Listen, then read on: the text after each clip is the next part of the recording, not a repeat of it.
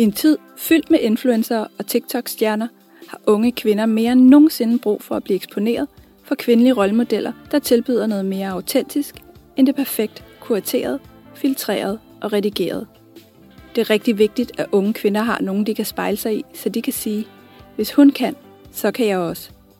Du lytter til Frøken Fortuna, en podcast om kvindelige rollemodeller. Den her podcast ønsker at støtte unge kvinder og bidrage med adgang til en forestilling om, hvem de kan være og hvad de kan blive.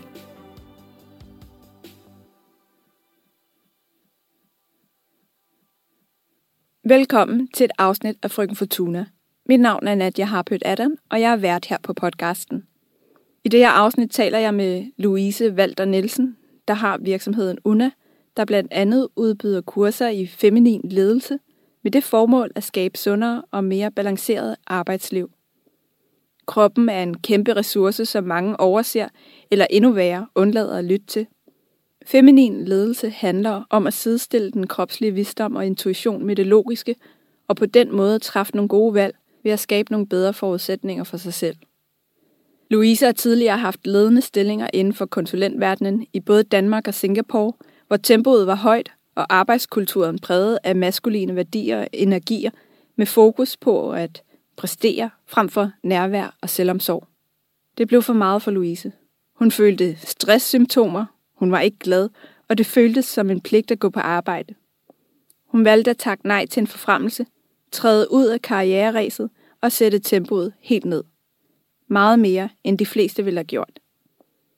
I dag har Louise formået at slippe en masse af de der burde og bør, som hun selv siger, og som hun har levet efter tidligere. Det behøver ikke længere at være hårdt at gå på arbejde og gøre noget givende for sig selv og for andre.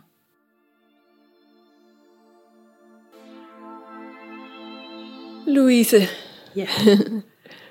Hvad betyder succes for dig? Det er jeg glad for, at du spørger om, for det er noget, jeg har brugt rigtig lang tid på at tænke over, og faktisk et spørgsmål, der også har fået mig til at, at starte den her virksomhed, som jeg jo har nu, UNA.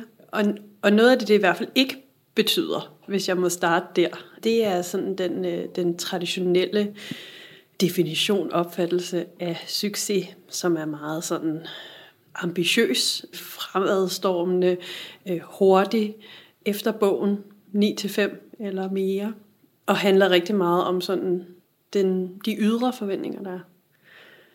Så, så det har jeg kigget på, og jeg har også prøvet det i et liv, der, der var mere i det gear, overhalingsbanen, eller, eller sådan den, den, den mere sådan traditionelle opfattelse af succes.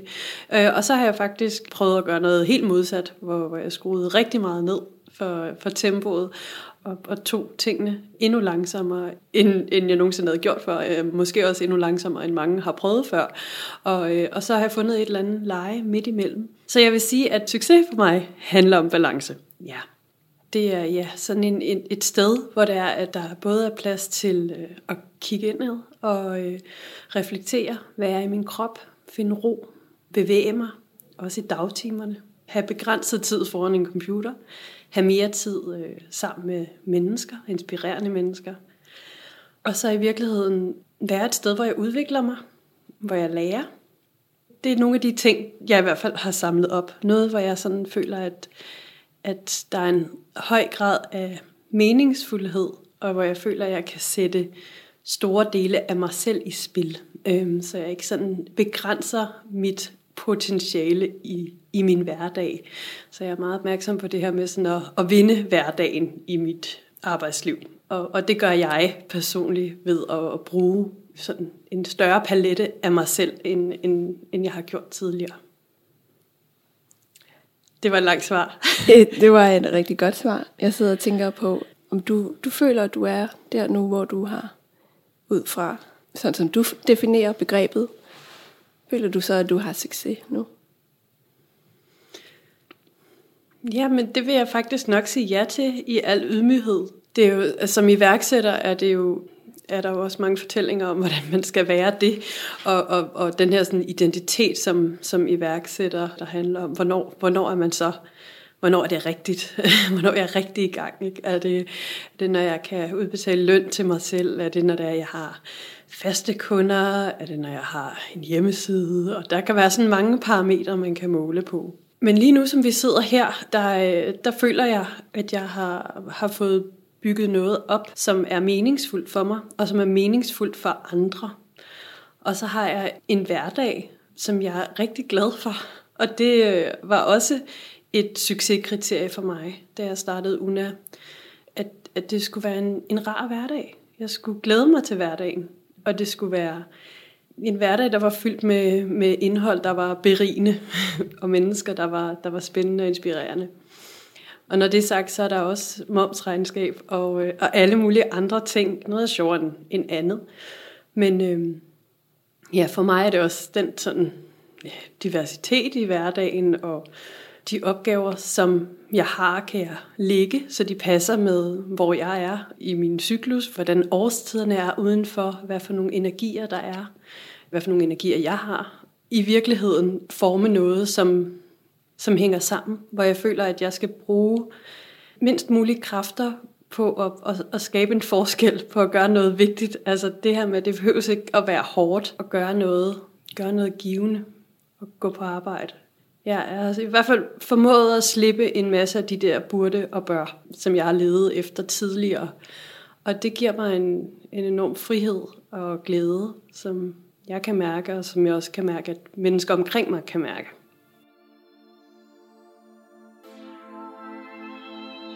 Jamen, jeg hedder Louise Walter Nielsen. Jeg øh, har øh, UNA, som er en virksomhed, der er ja, lidt over to år gammel. Vi laver kurser i feminin ledelse. Det var sådan, det hele startede. Og øh, så laver vi også workshops for virksomheder, workshops for teams, øh, noget, det kan være noget teambuilding, og det kan være med specielt fokus på kommunikation eller på mindfulness, anti-stress, kultur, og i virkeligheden at skabe nogle mere sådan tillidsfulde, sunde arbejdsgange og en, en meningsfuld, succesrig hverdag, kan man sige. Så, så det afhænger lidt af de forskellige virksomheder. Så laver jeg også coaching, både en til en og gruppecoaching. Jeg er uddannet inden for en gren, der hedder NLP-coaching, som handler om, hvordan vores sprog former vores virkelighed. Så det her med at, at tage ansvaret for vores egen lykke, vores eget liv i kraft af vores tanker og handlinger, og så i virkeligheden gøre noget andet end at, at lade stå til, i stedet for at køre på den her autopilot, så prøve at, at, at kigge ud og ind og, og reflektere over, hvad er det for nogle værdier, der er på spil, hvordan har jeg lyst til at leve mit liv, hvad er vigtigt for mig, og så øh, formå at gøre noget ved det, kan man sige. Det, det er noget, der ligger mig meget på sinde, og det gælder i virkeligheden både for, for arbejdspladser og, øh, og for, for individer, og så de her øh, hold af kvinder, som jeg har på kurset i feminin ledelse. Hvem er det, der deltager? Det er alt fra, øh, fra starten midt 20'erne op til den ældste, vi har med lige nu her. Hun er midt 60'erne. Så, øh, så, så det spænder ret bredt, men, men primært øh, kvinder i 20'erne og 30'erne. Jamen, de kommer fra alle mulige steder. Nogle er selvstændige iværksættere, øh, som jeg selv, og nogle er ansatte. Nogle har lederansvar, og nogle er nye ledere. Fællesnævneren for dem er det her med, at det er kvinder, der har lyst til at, at gøre noget andet, end det de plejer at gøre. Og er klar til at kigge indad og bringe noget af det her feminine i spil i et arbejdsliv, der primært har været styret af maskuline værdier og energier. Så, øh, så, så der, der er sådan en, øh, et vindue for, for personlig og professionel udvikling, som de ønsker at, at kigge på, og også gøre det på en anden måde end sådan den måde, mange øh, gør på. det lyder som et oprør på en eller anden måde. Mm. Et oprør mod den måde, vi lever på, eller? Mm. Ja, sådan et, et, øh, et blidt oprør, vil jeg sige. Ikke? Altså, øh, fordi det er ikke så, det traditionelle oprør, hvor man nødvendigvis øh, hiver knytnævne frem, eller råber højst, eller sætter sig for enden af bordet. Men, men i virkeligheden et, et oprør, der handler om at kigge på nogle af de ting, der ikke har fået anerkendelse, kigge på, på nogle af de værdier, som ikke er lige til at tage og føle på. Øh, nogle af de her sådan feminine kvaliteter, som faktisk er det, der får meget af det, vi gør og, og siger, til at hænge sammen. Så det handler om, om sårbarhed og tillid og evnen til at lytte, kommunikere empatisk, have sin kropslighed med, lytte til sin intuition, evnen til at være med, med andre mennesker. Og i virkeligheden, hvis vi så kigger på den anden side, det som er det, jeg, jeg betegner som den, den maskuline form, og det vi bliver anerkendt som gode ledere for at have, typisk i jobannoncer, og måske også sådan i daglig tale i medierne, så, så kan det være sådan mere sådan en, en, en selvstændig, selvsikker, robust, ambitiøs, frembrusende profil, som, som stormer der ud af, og som står på scenen og, og, og på en eller anden måde har noget af den her sådan udadfarende energi, som vi, vi, vi klapper i hænderne af.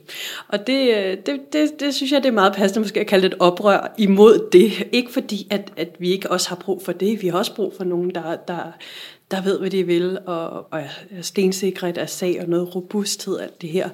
Men fordi, at når det står alene, og vi overser alt det her andet mellem linjerne, mange af de her sådan feminine styrker, og vi i virkeligheden bare også definerer det at være stærk som det at være maskulin, jamen så, så, så, så får vi en kæmpe ubalance, både inde i os selv, og også imellem os, og også på et større samfundsplan øh, i klimaet over det hele. Så vi bliver simpelthen nødt til at, at kigge på det, som vi ikke ser med det blotte øje, og det er, det er blandt andet det her med at, at drage kroppen med ind i arbejdslivet og i vores beslutninger, som er jo en kæmpe ressource, som mange overser, især fordi vi sidder stille foran en computer og skal tænke os igennem dagen, tænke os til løsninger og, øh, og også bliver anerkendt for den her sådan, ja, meget sådan det, øh, logiske tilgang. Så det feminine øh, handler om os at, at ligestille den her kropslige visdom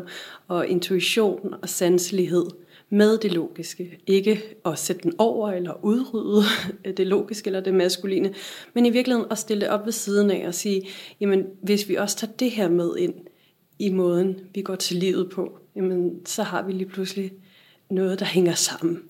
Noget, hvor vi både kan kigge indad og udad og skaber nogle andre og bedre forudsætninger for os selv, øh, for at tage nogle gode valg. Jeg tænker i forhold til det her med kropslig visdom, det er jo, det er jo faktisk enormt vigtigt at lytte til kroppen, mm. også når den signalerer noget er forkert. Er det også det, I arbejder med, altså netop at, at lytte til, til kroppen og den signaler? Ja, det er en, en meget stor øh, del af faktisk hver gang jeg underviser, og øh, der er enormt meget viden gemt der kroppen kan godt være noget, vi, vi, vi tit er lidt irriteret på, især når den ikke fungerer. Mm. Men, øh, men i virkeligheden er det også der, de første stresssymptomer opstår, øh, så, så vi kan ignorere det nok så længe, og så, så, så skal det nok blive rigtig irriterende til sidst. Mm. Men vi kan også prøve at, at gå nysgerrigt øh, til værks. De fleste kender til det her med at have en mavefornemmelse eller en intuition, men mange, også mange af de kvinder, jeg møder, oplever på trods af det at have den og have en stærk intuition, ikke at bruge den, fordi de ikke føler sig berettiget til at tage den information med ud. Hvorfor? Jamen, det er, det er nemmere at rationalisere sig igennem tingene, og, og det kan også føles grænseoverskridende at, at bringe den argumentation med ind til et mødebord. Men øh, det kan sagtens give mening, øh, hvis du spørger mig.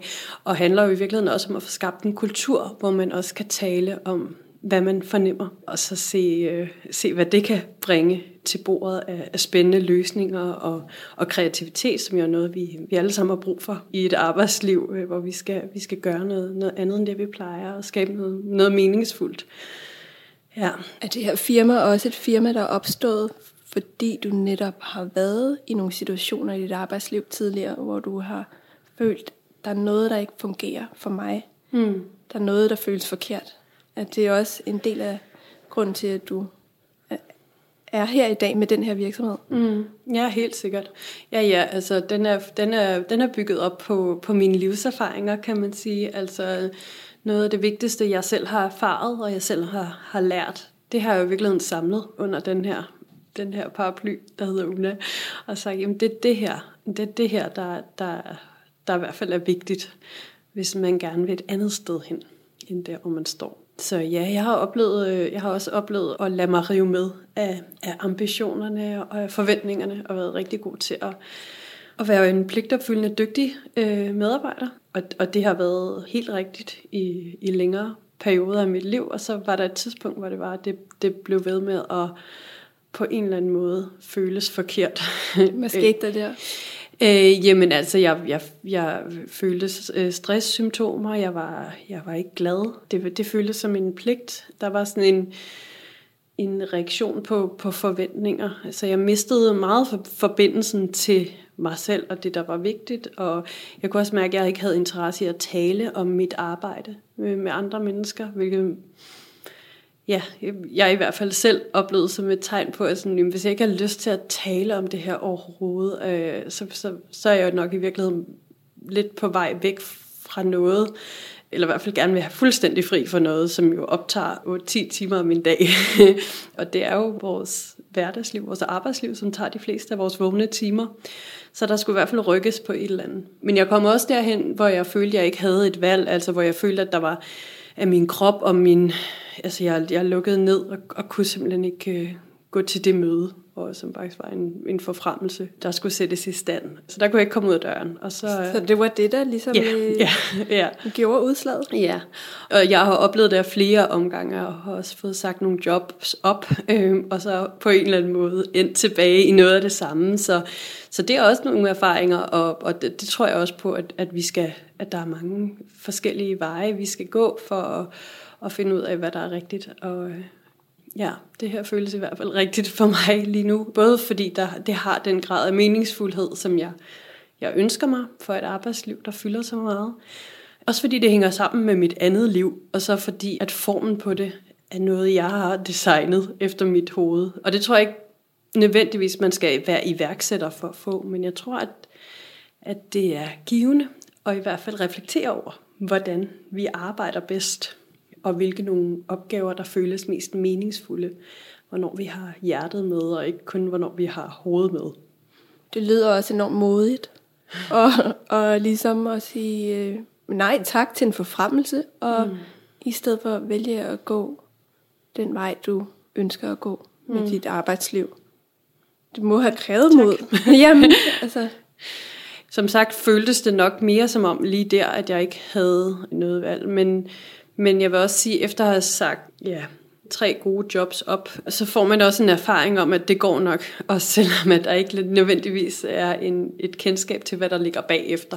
Så, så, så det har jeg jo en erfaring med nu, at det har, nu har jeg prøvet det, og det kan virke enormt skræmmende, når man står over for at skulle tage en, en stor beslutning, det kender de fleste sikkert. Så, så står man der. Jeg kan rigtig godt lide, at du siger, det går nok, fordi det gør det jo. Mm. Altså, så selvom man har eller ikke har en plan, mm. så går det nok det hele. Så det der med at turde tage springet, ja, måske er det modigt, men det er i hvert fald også, for dig har det været nødvendigt. Altså, fordi hvis det ikke er noget, du trives i, ja. så er det vigtigt at lytte efter og mærke efter. Ja, ja og, og det er jo også noget af det, øh, som jeg arbejder meget med, som er sådan en mærkesag for mig, også i det feminine lederskab, som også handler om fokus på processen og ikke på resultatet. Det er jo igen også processen, der tager al vores tid hvis vi løber i den, og den bliver den ikke er sjov, og det var hårdt, og vi ikke talte pænt til hinanden, jamen, så er det bare heller ikke det samme at nå hen til et mål. Så kan det godt være, at vi nåede det hele i sidste ende, men oftest er det så højst en lille fejring, hvis overhovedet det, før en ny proces går i gang. Så det her med at kigge på processerne, og de her øh, dynamikker, der er, måden vi godt ser tingene på, det er i hvert fald noget, som, som, som vi ofte glemmer, fordi vi bliver honoreret for at være ambitiøse, og i ordet ambitiøs ligger der jo også en, en fremdrift, en, en forventning om, at vi allerede er på vej videre. Det er også sådan, vi spørger ind til jamen også unge mennesker i forlængelse af deres uddannelse, og hvad så nu, og hvad så efter, og hvad så der, og hvordan vil du tjene penge på det? Ikke? Altså, så, så det er jo ikke sådan rigtigt, hvad, hvad, hvad mærker du i dit hjerte? Hvad siger din intuition? Hvem kender du, der inspirerer dig? Ikke? Altså, ja det er vigtigt at vælge mm. for eksempel uddannelse ja. efter. Altså hvad man mærker er det rigtigt, frem for mm. at tænke på, hvad, hvad forventer andre af mig, eller hvad forventer min familie af mig, hvad, mm. hvad forventer egos, altså ja, samfundet af en, ikke? Altså ja. skynd dig igennem, tjene en masse penge, altså så er det vigtigt, siger du, at vælge med hjertet og med maven, hvis man kan sige det så, måske. Mm. Jeg siger i hvert fald, at, øh, at hjertet og maven, intuitionen skal inviteres med ind i beslutningerne. Det tror jeg på, at, at der er brug for, for vi kan tage nogle valg, som, som er rigtige for os.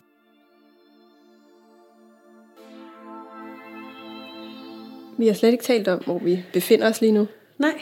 hvor befinder vi os lige nu? Jamen, vi er i Indre By, hvor, øh, hvor jeg har kontor. Jeg sidder sammen med øh, nogle andre meget inspirerende mennesker.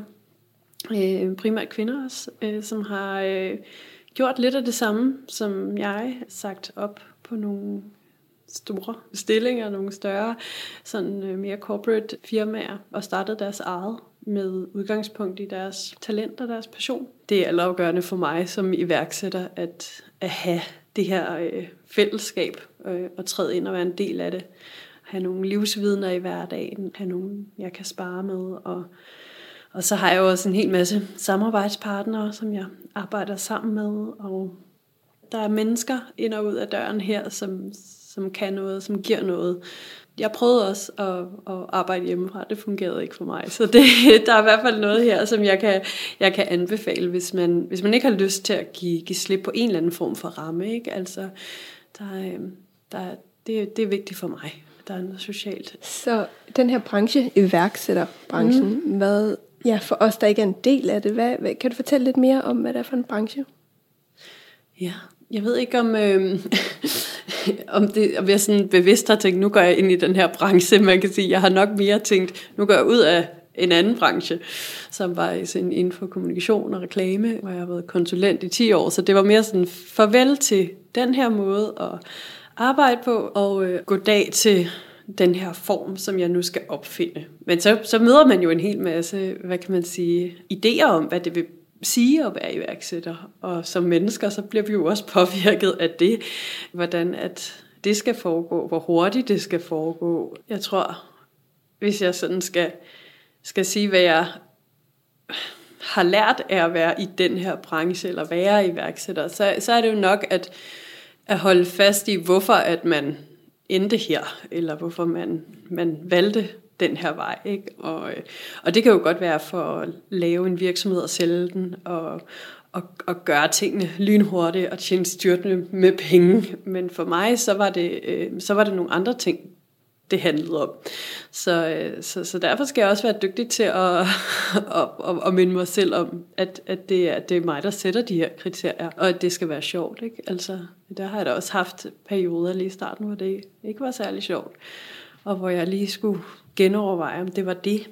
Der er jo ikke nogen, der laver en dagsorden for en, eller giver en opgaverne, så og man kan sige, der går noget tid, før de her relationer og kommer og kunder finder dig, eller du finder dem, og at man sådan får, får skabt et netværk, der er tiden er i hvert fald enormt øh, vigtig, vil jeg sige, i forhold til det her. Så det kræver også noget tålmodighed og noget vedholdenhed. En form for disciplin, vil jeg sige. Og så samtidig øh, holde godt øje med os med maven og hjertet, ikke? fordi at, at lige pludselig, det, det kan også nemt tage over. Det er jo også sådan, øh, sådan default, som jeg har for mit gamle arbejdsliv. Ikke? Og der kunne jeg også mærke, at lige pludselig, hov, der, der, nu blev det faktisk for meget. Nu glemte jeg faktisk helt at holde fri. Okay, så prøver jeg noget andet. Ikke?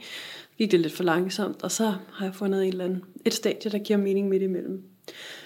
Men jeg vil sige, det er jo, altså at være iværksætter er jo en, en, en branche, hvor du har muligheden for at forme noget, altså på din måde, og så kan du lære af en hel masse andre mennesker omkring dig, og så på en eller anden måde få, få skabt en form og et indhold på, på dit arbejdsliv, som, som giver mening. Men det er i hvert fald en branche med enormt mange muligheder, kan man sige, og det kan selvfølgelig også være ja, begrænsende på en eller anden måde, eller det, der, det, der gør det svært, fordi at øh, der, der, du Hvordan det? det? Jamen altså for, for mig og det jeg arbejder med, det er jo meget holistisk. Det handler om mennesker og relationer, indre arbejde og udviklinger.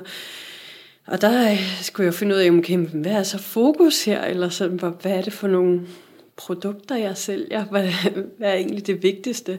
Hvordan oversætter jeg det her, så folk kan forstå, hvad jeg gerne vil med det? Så jeg ikke gør det hele, eller det er noget andet end at have et meget sådan specifikt håndværk. Altså, der, der er flere dimensioner i det her. Og så jamen, handler det også om, hvor hurtigt tingene skal gå. Altså, hvad, hvad, hvad mine forventninger for mig selv? Altså, vil jeg, ved at gøre det hele i morgen? Eller sætte alle mulige events og arrangementer og, og, og, og ja, have en stor kundeportefølje øh, nu og her, eller, eller, eller hvad er ligesom forventningerne til mig selv. Og, øh, og der, der, der har jeg jo så bare lært, at det, det, jeg bliver nødt til at vælge, fordi ellers så, så kommer der ikke til at ske noget, hvis det er, jeg sidder og, og gerne vil det hele på én gang. Ikke? Altså, øhm, så ja, der er mange læringer i det. Altså det hvis jeg skal vende tilbage til det spørgsmål omkring det her med branchen, så, så, så er det en branche, eller i hvert fald for mig en hverdag, hvor jeg lærer enormt meget hele tiden omkring, hvad der giver mening. Og det er jo også udfordrende for en, for en hjerne faktisk, der godt kan lide, at der er en rytme og en form og et eller andet. Og så lige pludselig kommer der det, og så, okay, så nu har vi noget, som, som bare kører godt så er der ro på den front, og så, så kan der blive bygget ovenpå derefter. Og så kan man sige, at jeg jo har sådan et meget sundt benspænd for mig selv i kraft af, at jeg arbejder med well-being, med trivsel og sund succes og sådan alt det her, som vi plejer at glemme, når det er, vi er på arbejde. Så det betyder også, at, at for at jeg kan have en, en nærværende coaching session, eller jeg kan holde rum for, for mennesker på et kursus, jamen så bliver jeg nødt til også selv at, at mærke den ro og kunne yde det nærvær, som, som der forventes af mig. Og det er ikke noget, jeg kan forberede på computeren en time inden. så, øh, så det er faktisk en, en livsstil, som jeg har fået flettet ind i det, som er, hvad kan man sige, kernen af, af UNA af min virksomhed. Jeg kommer til at tænke på øh, det her med, om du har et godt råd til det yngre jeg. Ja. Øhm, nu hvor du ved det mere. Mm, ikke? Mm. Jeg tror stop op. ja. Både stop op sådan i livet inden de her store beslutninger. Og, og, og invitere hjertet og kroppen med ind i de ting, du gør.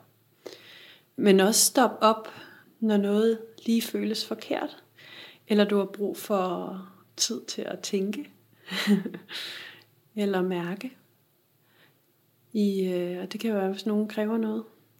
Jeg har ikke fornemmelsen af, at jeg sådan fortryder noget, men, men jeg kunne godt have brugt et godt råd, eller nogen, der hjalp mig med at sige fra at sætte grænser, tror jeg.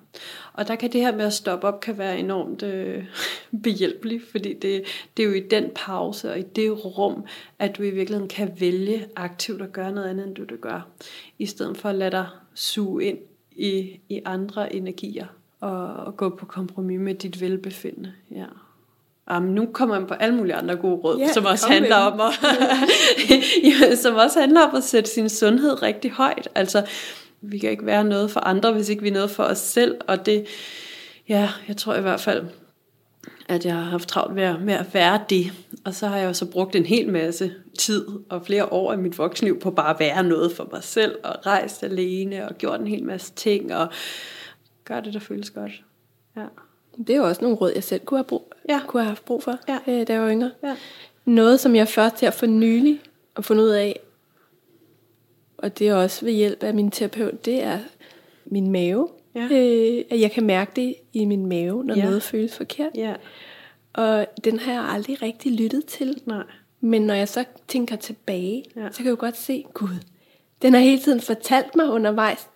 Den havde ret. Der, den lige præcis. Ja. Så det der med at blive bedre. Uh, jeg får også kuldevisninger. Ja. ja. Jeg lyt. Ja. Og det var også et godt spørgsmål, mm. eller i hvert fald en refleksion. Hvornår har din intuition sidst taget fejl? Mm. Hvordan holder du fast i, at det her det er det rigtige for dig lige nu? Og, ja. og, have, og ligesom at have den her virksomhed? Mm. Og være selvstændig? Fordi det behøver jo ikke være det rigtige for dig om 10 år, eller Nej. om 20 år. Nej, og det ved jeg jo ikke. Jeg tror faktisk, når jeg sådan har, når hvis jeg tænker over det, så når jeg sådan har følt, at det har været svært, og jeg ikke lige har haft svarene, eller fik den respons, jeg håbede på, eller ikke har følt, at, sådan, at det lige gav mening, lige der, hvor jeg var, så har der faktisk været nogen andre, som har været i kontakt med UNA, enten på et kursus eller i en anden form, som har mindet mig om, at det var meningsfuldt, det jeg gjorde. Og så var det måske ikke det for mig lige i det øjeblik, men når jeg så lyttede til, hvad de sagde, og hvad de havde taget med, og hvorfor det var vigtigt for dem, det som, som Una gav dem, jamen så, så, så, så fungerede det faktisk som sådan en, en motivation for mig til at sige, okay, Louise, nu, øh, nu skal vi prøve at gøre det her på en anden måde, så, det, så vi ligesom kan få det tilbage på en eller anden, i en eller anden form, der så føles god igen. ikke? Altså, og så kan det være et eller andet, der skåret frem. Det, det her, det her event, det, det skal vi slet ikke. Det, det er for svært faktisk. Ikke? Altså, så, så, så jeg tror også, jeg har mistet moden, når jeg har prøvet at presse noget igennem. Eller der har været nogle samarbejder, der ikke har, har føltes rigtige. Der føles for svært. Og det er jo altid nemmere at se, når man står på den anden side, kan man sige, og sige, okay, det, det var faktisk god nok. Men øh, ja, det her, når, når noget når noget bliver for svært, så kan jeg godt miste mod. Øh, og, øh, og det der så øh, er sket, eller øh, jeg, har, jeg har måttet også have mod til at gøre, også til at sige, jamen, okay, vi, vi satte det her op, og troede, vi skulle alt det her postet på sociale medier, og stillet det ud til hele verden, at nu, nu lancerer vi det her. Men det, det fungerede ikke. Der var tiden ikke moden. Vi, havde ikke nok deadline til folk, og der var for meget byråkrati. Det var ikke den målgruppe, vi troede, der ville komme til det her event. Eller, og så sige, nå, nå det, var ikke, det, det, det lykkedes ikke. Vi fejlede. Lad os prøve noget andet.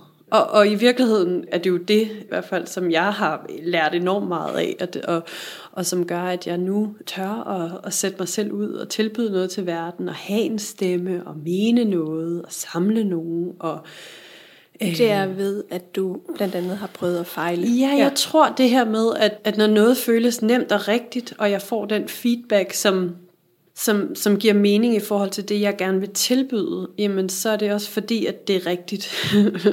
og når det, er, det bliver for svært, ja, så får jeg den der følelse af at miste modet, og så, og så bliver det også, ja, så, så, så er det også fordi, det ikke giver mening. Så, så, så er det fordi, at jeg skal give slip, og også give slip på min stolthed og mit ego i den der sammenhæng, ikke? fordi det er jo også meget det, som, som er den der ydre succes betegnelse, så, så, så giv slip på, på det, og det, det har jeg jo så lidt erfaring med nu, kan man sige. Jeg kan også tit, tit eller jeg kan miste modet, hvis jeg føler mig alene, ensom i, i mit arbejdsliv. Jeg har brug for livsviden, jeg har brug for øh, mennesker, der, ja, der inspirerer at være omkring, og det, det motiverer mig at have det løfte over for nogen både samarbejdspartnere og kursister og kunder og de her ting. Så, så det, det, det har jeg forstået, hvor vigtigt det er for mig. Mm. Ja.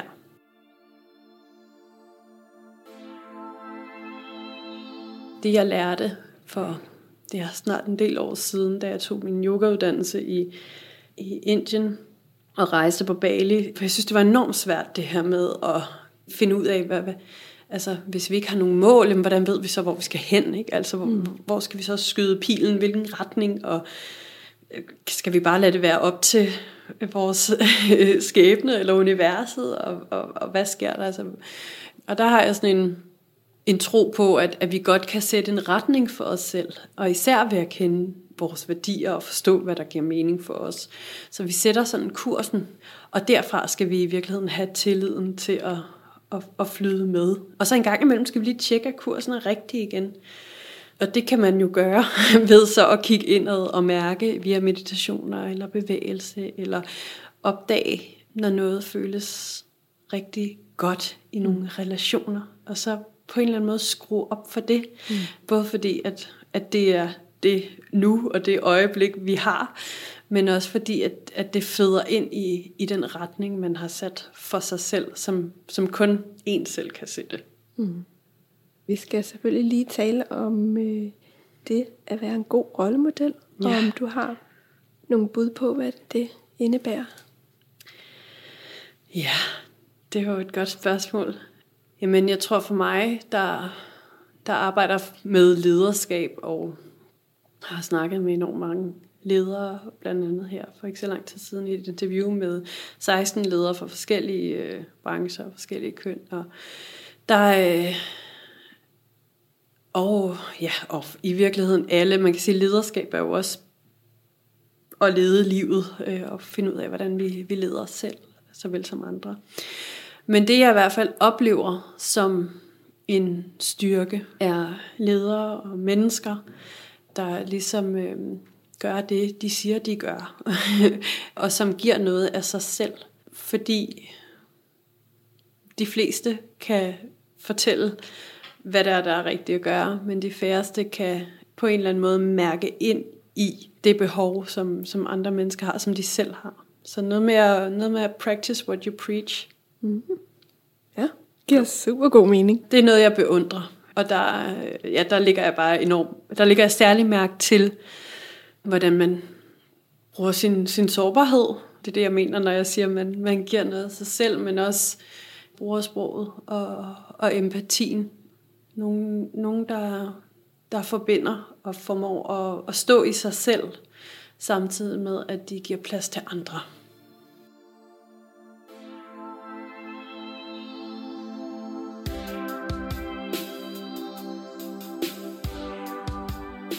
Har du øh, selv haft nogle rollemodeller, du kunne spejle dig da du var yngre, eller har du stadig nogen? Jamen, øh, det tænkte jeg jo en del over, efter du spurgte. Og så har jeg sådan tænkt lidt tilbage, og Altså, altså dem, der dukker op, det er, det er rigtig mange kvinder faktisk, som jeg har mødt på min vej. Og jeg tror egentlig, de sådan, det er dem, der er dukket op, af dem, jeg lige har skulle have brug for på det tidspunkt. Mm.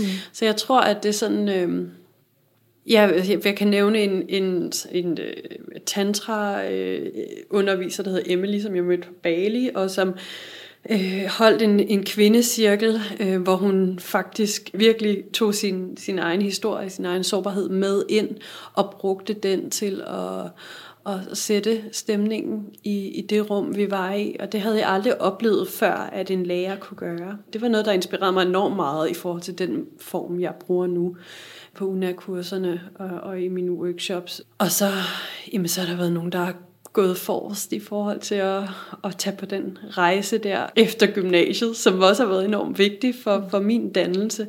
Og så er der også nogen, som har udfordret mig helt vildt, hvor jeg har mærket, at jeg blev jaloux, men som har vist sig at være en rollemodel for noget, jeg selv skulle lære. Så, så det har også været lidt mere øhm, hvad kan man sige, avanceret end sådan en til en. Ja. Øh, så jeg tror, hvis det er en mulighed, vil jeg gerne give det svar, at jeg faktisk sådan løbende finder rollemodeller for forskellige områder i mit liv, og at jeg, øh, jeg gør mig umage for at finde ud af, hvad jeg kan lære af de mennesker, jeg omgås, og omgås de mennesker, jeg kan lære noget af. Øh, wow, ja. Og især øh, er det så kvinder her faktisk, som, som jeg ender i selskab med, mm. ja, og som jeg er fascineret af. Og mange ældre kvinder også. Uff, jeg elsker ældre, kloge kvinder. Det er altså ja, enormt meget ærefrygt og respekt mm. også. Ja. Jeg synes, vi skal slutte den her. ja. Tak, Louise. Tusind tak, Nadia. Følg med på Frøken Fortunas Instagram, hvor I kan stille spørgsmål og komme jeres egne bud på, hvad det vil sige at være en god rollemodel. Tak til Niels Christian Bernsen for musikken og for lydredigering. Mit navn er Nadia Harpøt Adam. Tak fordi I lyttede med.